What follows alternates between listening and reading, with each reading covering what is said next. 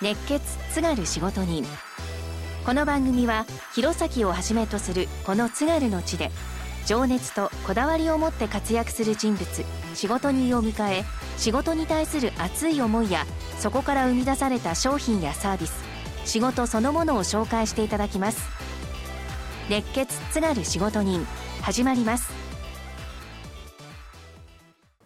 熱血津軽仕事人。今日は株式会社テクニカル。3名の方にお越しいただきました。えまずこの時間お話伺いますのは課長の伊藤優馬さんと相馬光陽さんです。よろしくお願いいたします。よろしくお願いいたします。えまずは伊藤課長にお話伺っていきたいと思いますけれども、はい、株式会社テクニカルまずはどんな会社でしょうか？弊社テクニカルはですね、えー、1989年に創業いたしました、はい、で今創業から約30年経ちますが、うん、えー、プリズムメーカーとしては日本国内では最も若い会社です。経営理念と行動指針についても教えてください。はい、えーとまずは経営理念の方なんですけれども、はい、えー、同じ目標を志す熱意ある人材が集まり独創性豊かな技術開発に挑戦することで、えー、社会に貢献して永続的な発展と幸福を求める、はい、まあ、みんなで同じ目標を持って常に新しいことに、まあ、挑戦していくっていうのでそういう意味になっております。株式会社テクニカルプリズムメーカーということなんですけれども、はい、あのまずそもそもプリズムってっていう部分も伺っていいですか？あそうですね。えっ、ー、とあまり多分馴染みがない言葉なのでうん聞いたことはありますけれども、ね、えーとまあ、簡単に説明をいたしますと、はい、まあ、光を屈折させるもの、うん、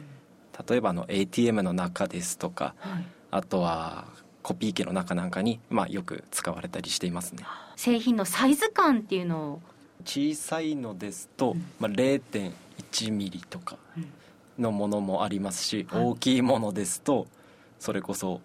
500 500ミリ500本当にこのぐらいの大きいもの。その間で何種類もあるっていうので。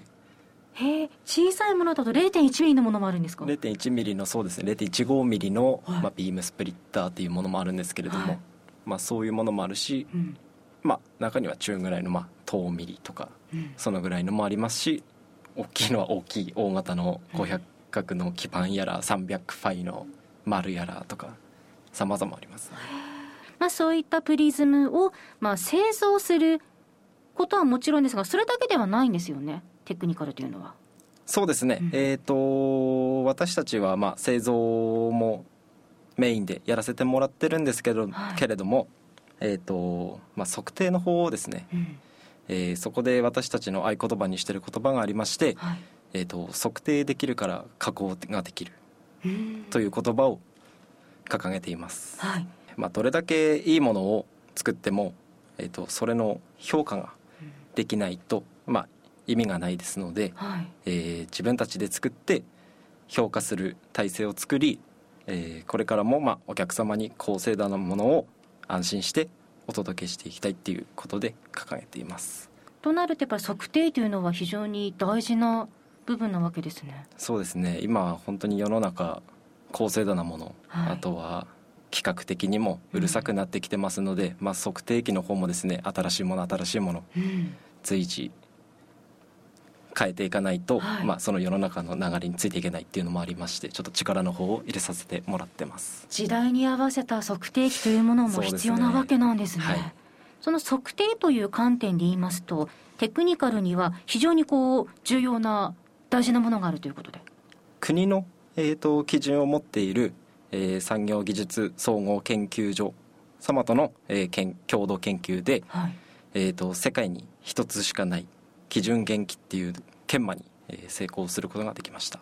ちょっとすごすぎて。うちの方で、えーと、そういう高精度の基盤元気を作って産総研様に、まあ、評価をしてもらってそれがこのぐらいのまあ数値ですよっていうちゃんと保証をつけたっていう感じになりますかね。世界的にもまあ日本的にも間違いないよねっていうところからまあ保証をしてもらってるっていう世界で一つしかないものなんですか？そうですね。今のところは世界で一つしかないですので、うん、まあ言ってしまえばテクニカルでしか測定できない保証値っていうのがありますので、まあ、それをちょっと武器にやってますね。製造も加工もそして測定もということで、ね、皆さんのテクニカルの会社内で全てを行うことができると。そうですね。はいそういった会社って世の中で見るとどうですか？いや多分、おそらくあまりないとは思いますね、まあ、はい、測定する会社はあったとしても、うん、まあ、その作って自分たちで測定して、まあ、評価して出荷するっていうのは、うん、まあ、そうあまりないと思いますね。ここまでのお話を伺ってすごい会社なんだっていうのは思ったそうです、はい、ありがとうございます。実際にどういうものを皆さんが作ってそれがどういった分野どういった企業で使われているかっていうのはなかなかそこまでちょっと知らない方も多いかもしれません。そうですね。はい、うん、どんなもの、まあ、そうですね。最近ではまあさまざまな分野から、まあ、注目の方を浴びさせてもらってまして、はい、えー、光通信あとは精密家電製品、うん、医療器具あとは半導体装置えーと、車載用の製品ですとか、はい、あと航空宇宙産業用製品宇宙に飛んでるものも中にはあるっていう話も聞いてますね。テクニカル皆さんが作ったものがそうですね宇宙へ飛ぶものの一部となっている、はい、そのようなお話もはい聞いたことがあります。なんですけれども、はい、まあちょっとやっぱりどこの何に使われてるっていう明確な話がやっぱ企業秘密なため、はい、まあ、ほとんど教えてもらうことはありませんね。そこはやっぱりそうなんですね。そうですね。まあ、噂話っていう感じで。はい。まあ、でも例えば精密家電製品ですとか医療器具ですとか、はい、私たちの生活にもこうつながるものなんですね。そうですね、うん、私も入った時は本当に何に使われるの？っていう感じのイメージだったんですけれども、はい、まあ仕事やっていってそれこそその医療器具ない市況とか、まあ、そういうさまざまなものに使われてるというのを聞いて、はい、なおさらまあ社会に貢献してるんだなっていう実感も湧いて、うん、今の仕事をまあ誇りを持ってやらせてもらってますね。そうでしたか、はい。実は今日ですねどんな製品を作っていらっしゃるのかという見本をお持ちいただいておりまして。はいはい。えっと、そうですね。ご紹介いただけますか？はい。えっ、ー、と、こちらの方がですね、はい、えっ、と、クロビットっていう製品なんですけれども。クロビット。はい。ちょっとすいません、はい、ちっちゃくて見づらいと思うんですけれども、うん、うちの方で、まあ、特許の方を取ってまして、はい、えっ、ー、と、日本、アメリカ、あとはドイツ、イギリス、フランスで、えっ、ー、と、特許の方を取らせてもらってます。どういうものなんですか？えっ、と、多面を同時に撮像できる、えーと、光学素子です。で、えーとまあ、一つ一つプリズムになってるんですけれども、まあ、プリズムの、えー、反射を利用して測定物、まあえー、対象物ですね、はい、えー、こちらの、まあ、正面あとは側面あとは裏面などを、えーと、一方向に集める、えー、一方向に集めて、えー、1台のカメラで、えーと、多面を同時に撮像できるっていう、えー、光学素子になっております。今日実際にお持ちいただきましたクロビット。一番真ん中がへこんでいてそこに今日は小さいサイコロを入れていただいておりますけれども、はい、あのそこに入れるとあの全部の面が見えますね。そうですね。一度にもう本当にまあ6面ですか。はい、見ることが可能になっております。これすごい不思議ですね。不思議って一言で簡単に、ね、私もそう最初見た時は、はい、もう不思議まあ最初はなんか面白いなぐらいで思ってたんですけど、うん、まあこれが特許技術っていうことで、はい、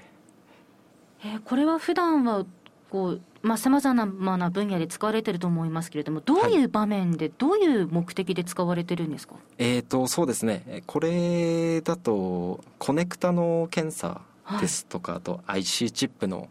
検査ですとか、うんうん、まあ、あとは錠剤検査とかさまざ、まな分野で活用されてるんですけれども、はい、まあ、それもなんていうんですかやっぱりお客様の企業秘密ってことであまり情報の方はなかなか入ってこないかなっていう。このクロビットがもう皆さんの手で開発される前って、はい、まあ、そういったものの検査とかってどうやってたんですか？えーとおそらくですねカメラが多分56台こう並べられてて全部の面を見ることができるように。で、ね、まあ、流れてきたものをカメラの56台で撮って、まあ、次で流れていくんですけれども、はい。まあ、これがのメリットとしては、まあ、それが一つのカメラでまず抑えることができる、まあ、コストダウンがやっぱりあカメラのコストダウンがメインで、えーそういうふうになってますねじゃあ画期的な開発だったんじゃないですか？そうですね。はい。そして皆さんはあの試作中心で注文も受け付けていらっしゃるとのことですよね。あそうですね、うん。やっぱり世の中にまだ出回ってないものがうん。お客さんから要望されてますので、はい。まあ、次世代につながる製品を製作して、えー、と常にどこでも作れない、えー製品の注文が来ることから、えーとまあ、大変なこともあるんですけれども、うん。はい、やらせてもらってます。やりがいありますか？そうですね。やっぱ正直、うん。泣きが入る時もあるんですけれどもあ やっぱりどこもそうですね。作ったことがないので、り。はい。本当に正解というのを自分たちで導き出してうん。やってはいるんですけれどもやっぱ失敗はつきものですので、はい。失敗したらもうどうしよう。じゃあこっちでやってみるかとかっていう、うん。本当にこう折り曲げ折り曲げで行ってやっとできた時の、まあ、その達成感っていうんですかね、うん。まあ、それは本当にやりがいを感じますね。続いてここからはですね相馬紅葉さんにもお話伺っていきたいと思いますけれども、はい。あの相馬さんはテクニカル入社何年目ですか？と自分は入社して2年目になります。そうなんですね。入社のきっかけっていうのは伺ってもいいですか？あはい。会社の休みがすごい決まってていいなって思ったのと、あそれは大事なことですね。そうですね。すごい大事なことで、あとはホームページテクニカルのホームページを見て。はい。で類人猿の写真を見てうん。すごいみんな楽しそうだなと思って。それではい。テクニカルに入社しようって思いました、類人猿ってはい。一体何ですか、そうですね。類人猿っていうのはまあ人間は猿に例えればうん4種類の猿に例えられてるって言われてるんですけど、4種類。はい。い、猿によって、まあ、いろんな性格を持ってたりするんですよ、うん。まあ、自分がどのような性格な性格なのかを自己判断して自分はどの猿なのかっていうのを決めてでお互いの性格を分かり合いながらこう人に接していくっていうのが目的ですね、うん。ちなみに4種類って何があるんですか？そうですねチンパンジーとボノボとゴリラとオランウータンっていう猿に分かれてます。相馬さんと伊藤さんはそれぞれどれですか？自分と伊藤課長はチンパンジー。ですね。チンパンジーはどういう方なんですか、えーっとまあ高い社交性で、えーまあ、周囲を巻き込んで、うん。まあ、エネルギッシュに物事をこう進めていく、まあ、引っ張っていくとかで行動力とかああるタイプならしいですね。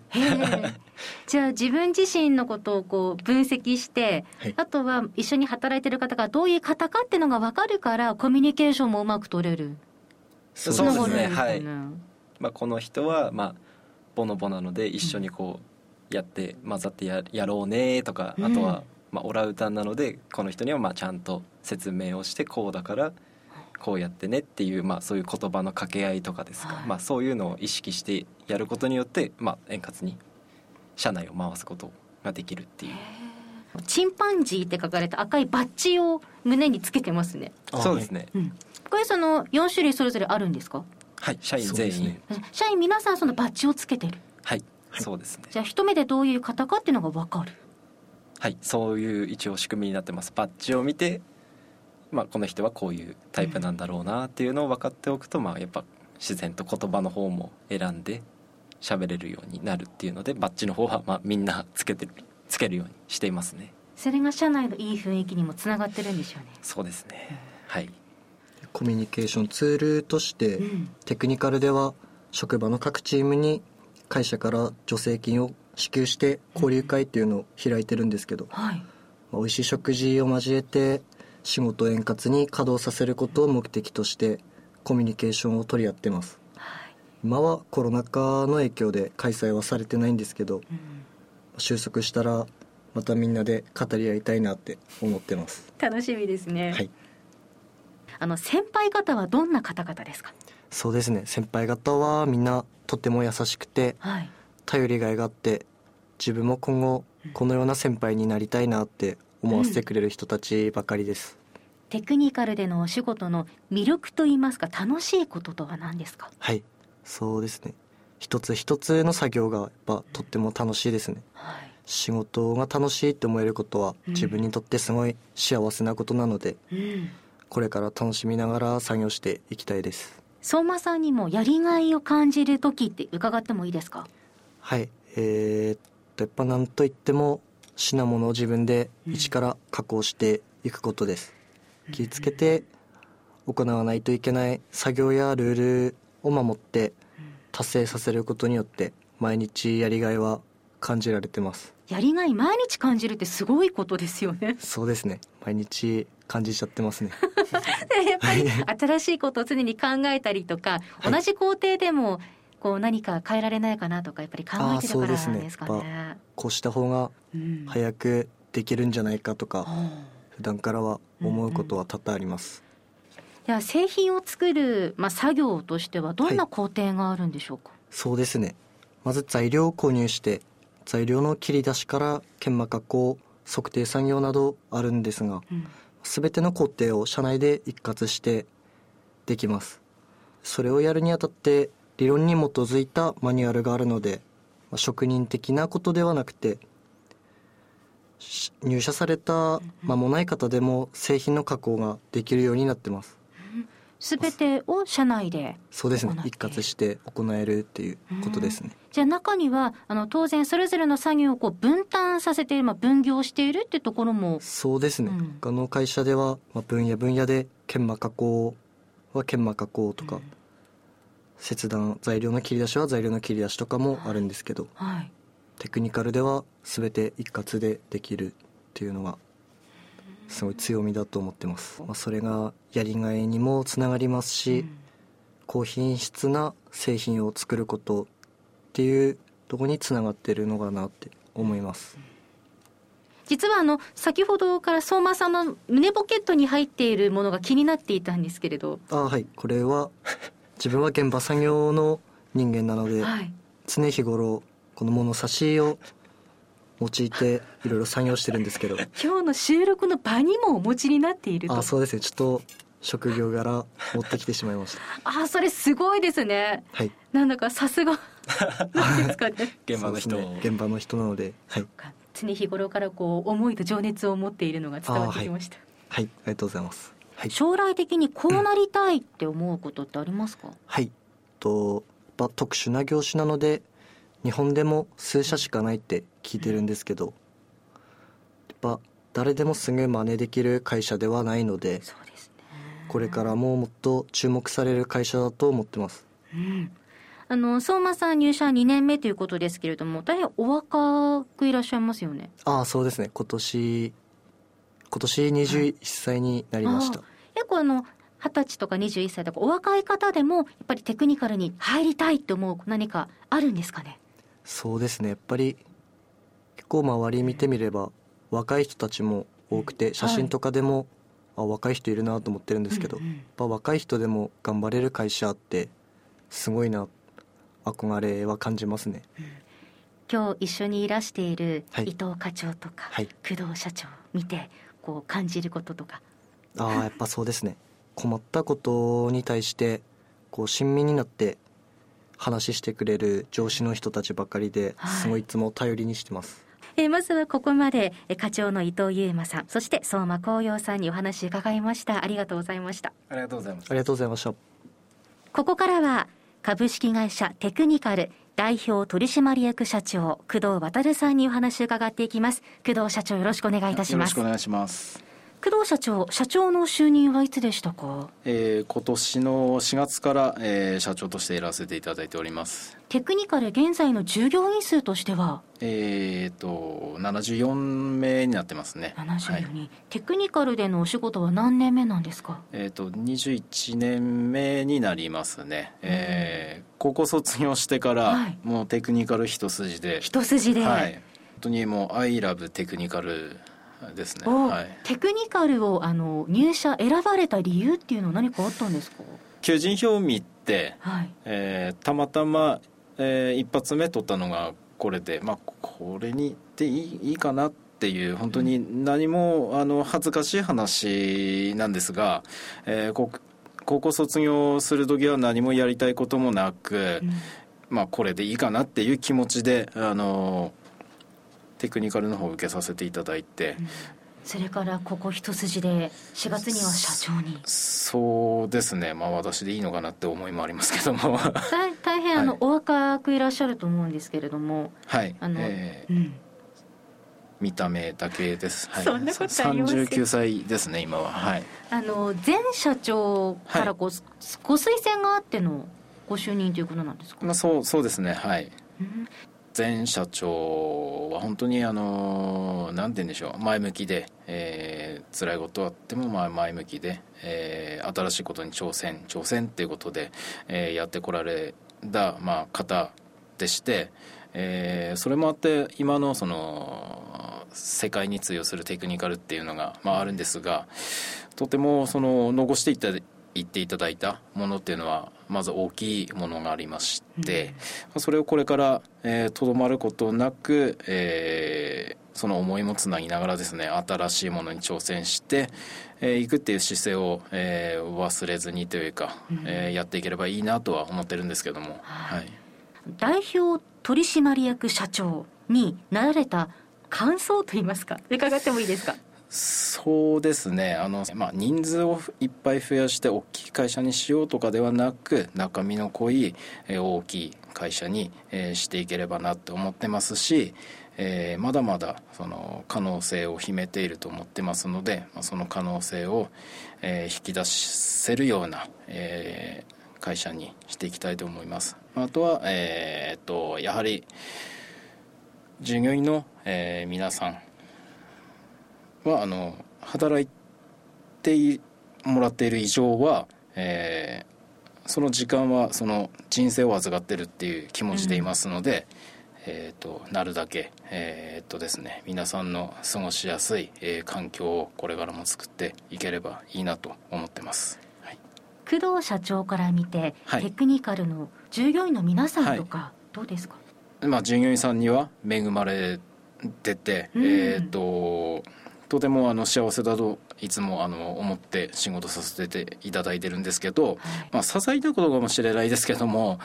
えーとまあ、男女関係なくですね、うん、えー、誕生日にこうプレゼントあげあったりとですとか、あとはまあ美味しいお菓子持ってきてくれたりとか、うん、えー、まあ、一人一人相手に対していろいろ気を使って、えー、感謝の気持ちをこう表してですね、えー、普段普段からこういう自然なことを、えー、やっていただいてるでそれがあるからまあ忙しい中でも円滑に、えー、仕事が、えー、こなせれてる理由だなっていうふうに思ってますね。本当に皆さんにはその感謝しかないっていうところですね、はい、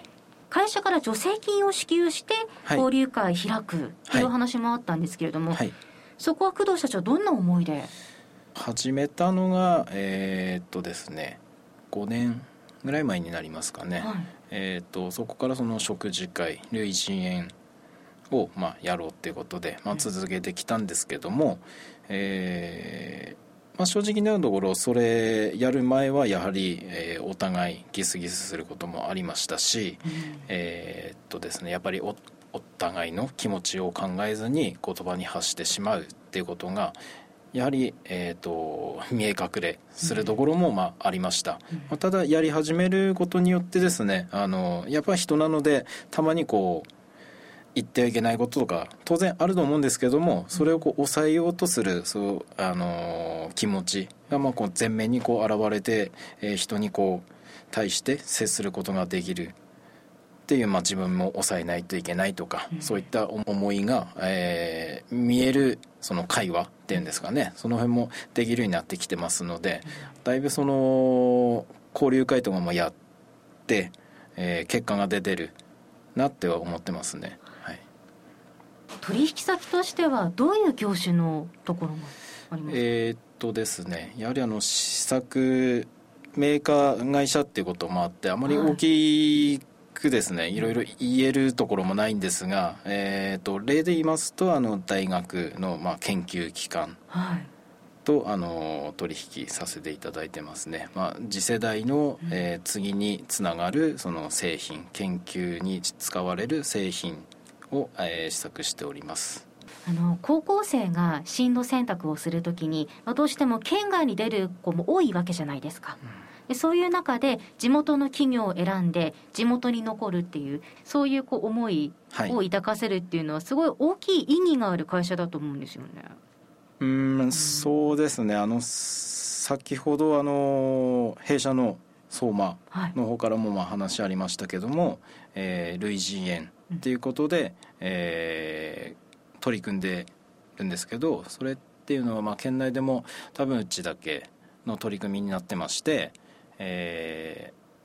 今のその世の中若い子たちっていうのは、えー、会社に求めるものっていうのはまずコミュニケーション取れるのか取りやすいのか取りにくいのか、えーと、あとはやりがい信頼感っていうところがやっぱり、えー、重視されてるみたいなので、まあ、ホームページ等にも載ってますけれどもいかにその会社内で、えー、コミュニケーションが取れて円滑に、えー、自分の生活を送れるかっていうところを重視今してますので、はい、えー、高校卒業する方でも入りやすい選びやすいっていう会社になってるんじゃないかなっては思いますね。うん。はい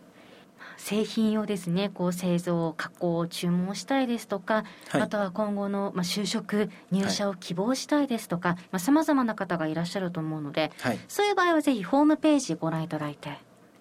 そうですね、ね、はい、はい、いろいろと詳しく載ってますのではい、もしわからないことがあれば直接会社の方に連絡でもいただければご説明の方へさせていただきますのでよろしくお願いします、はい、就任の際のプレッシャーってなかったんですか？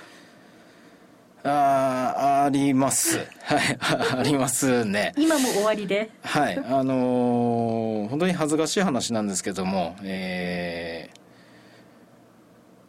最初はどどれから勉強していいのかとかさまざ、ま考える部分があったんですけども、まあ、ただの私より、えー、上の方年上の方えー、常務であり、えー、その周りについてる方々とかもいろいろ今までもあのサポートの方していただいてるので、えーまあ、少し少しずつではありますけども、えーまあ、ちょっと自信に、えー、変わってきてるのかなっていうところはありますね、まあ、そしてその上の方々に関してもいろいろまあサポートしていただいてるので、まあ、すごい感謝の気持ちでいっぱいです。はい。ここ弘前で、津軽でこの仕事を続けていく思いを伺っていいですか？今ではもうオンリーワンの技術で、えー、やっていますので、えー、目標としては、えー、100年企業ということでやっていきたいと思ってます、まあ、もっとえー、続けられるようには、えーと、やっていこうとは思ってるんですけどもまずはまあ100年ということで目指していきます。誰にも真似できないその技術を持っているので、まあ、それをフル活用してみんなが、えー、従業員の皆さんが、えー、外部で自慢してくれるような、えー、会社を作っていければなと思っています。お話は代表取締役社長工藤渉さんでした。ありがとうございました、はい、ありがとうございました。お互いを尊重するコミュニケーションが信頼関係を高め円滑な作業や利益向上につながっています。他には真似できないオンリーワンの技術を活用し100年企業を目指していきます。熱血津軽仕事人。次回の放送もお楽しみに。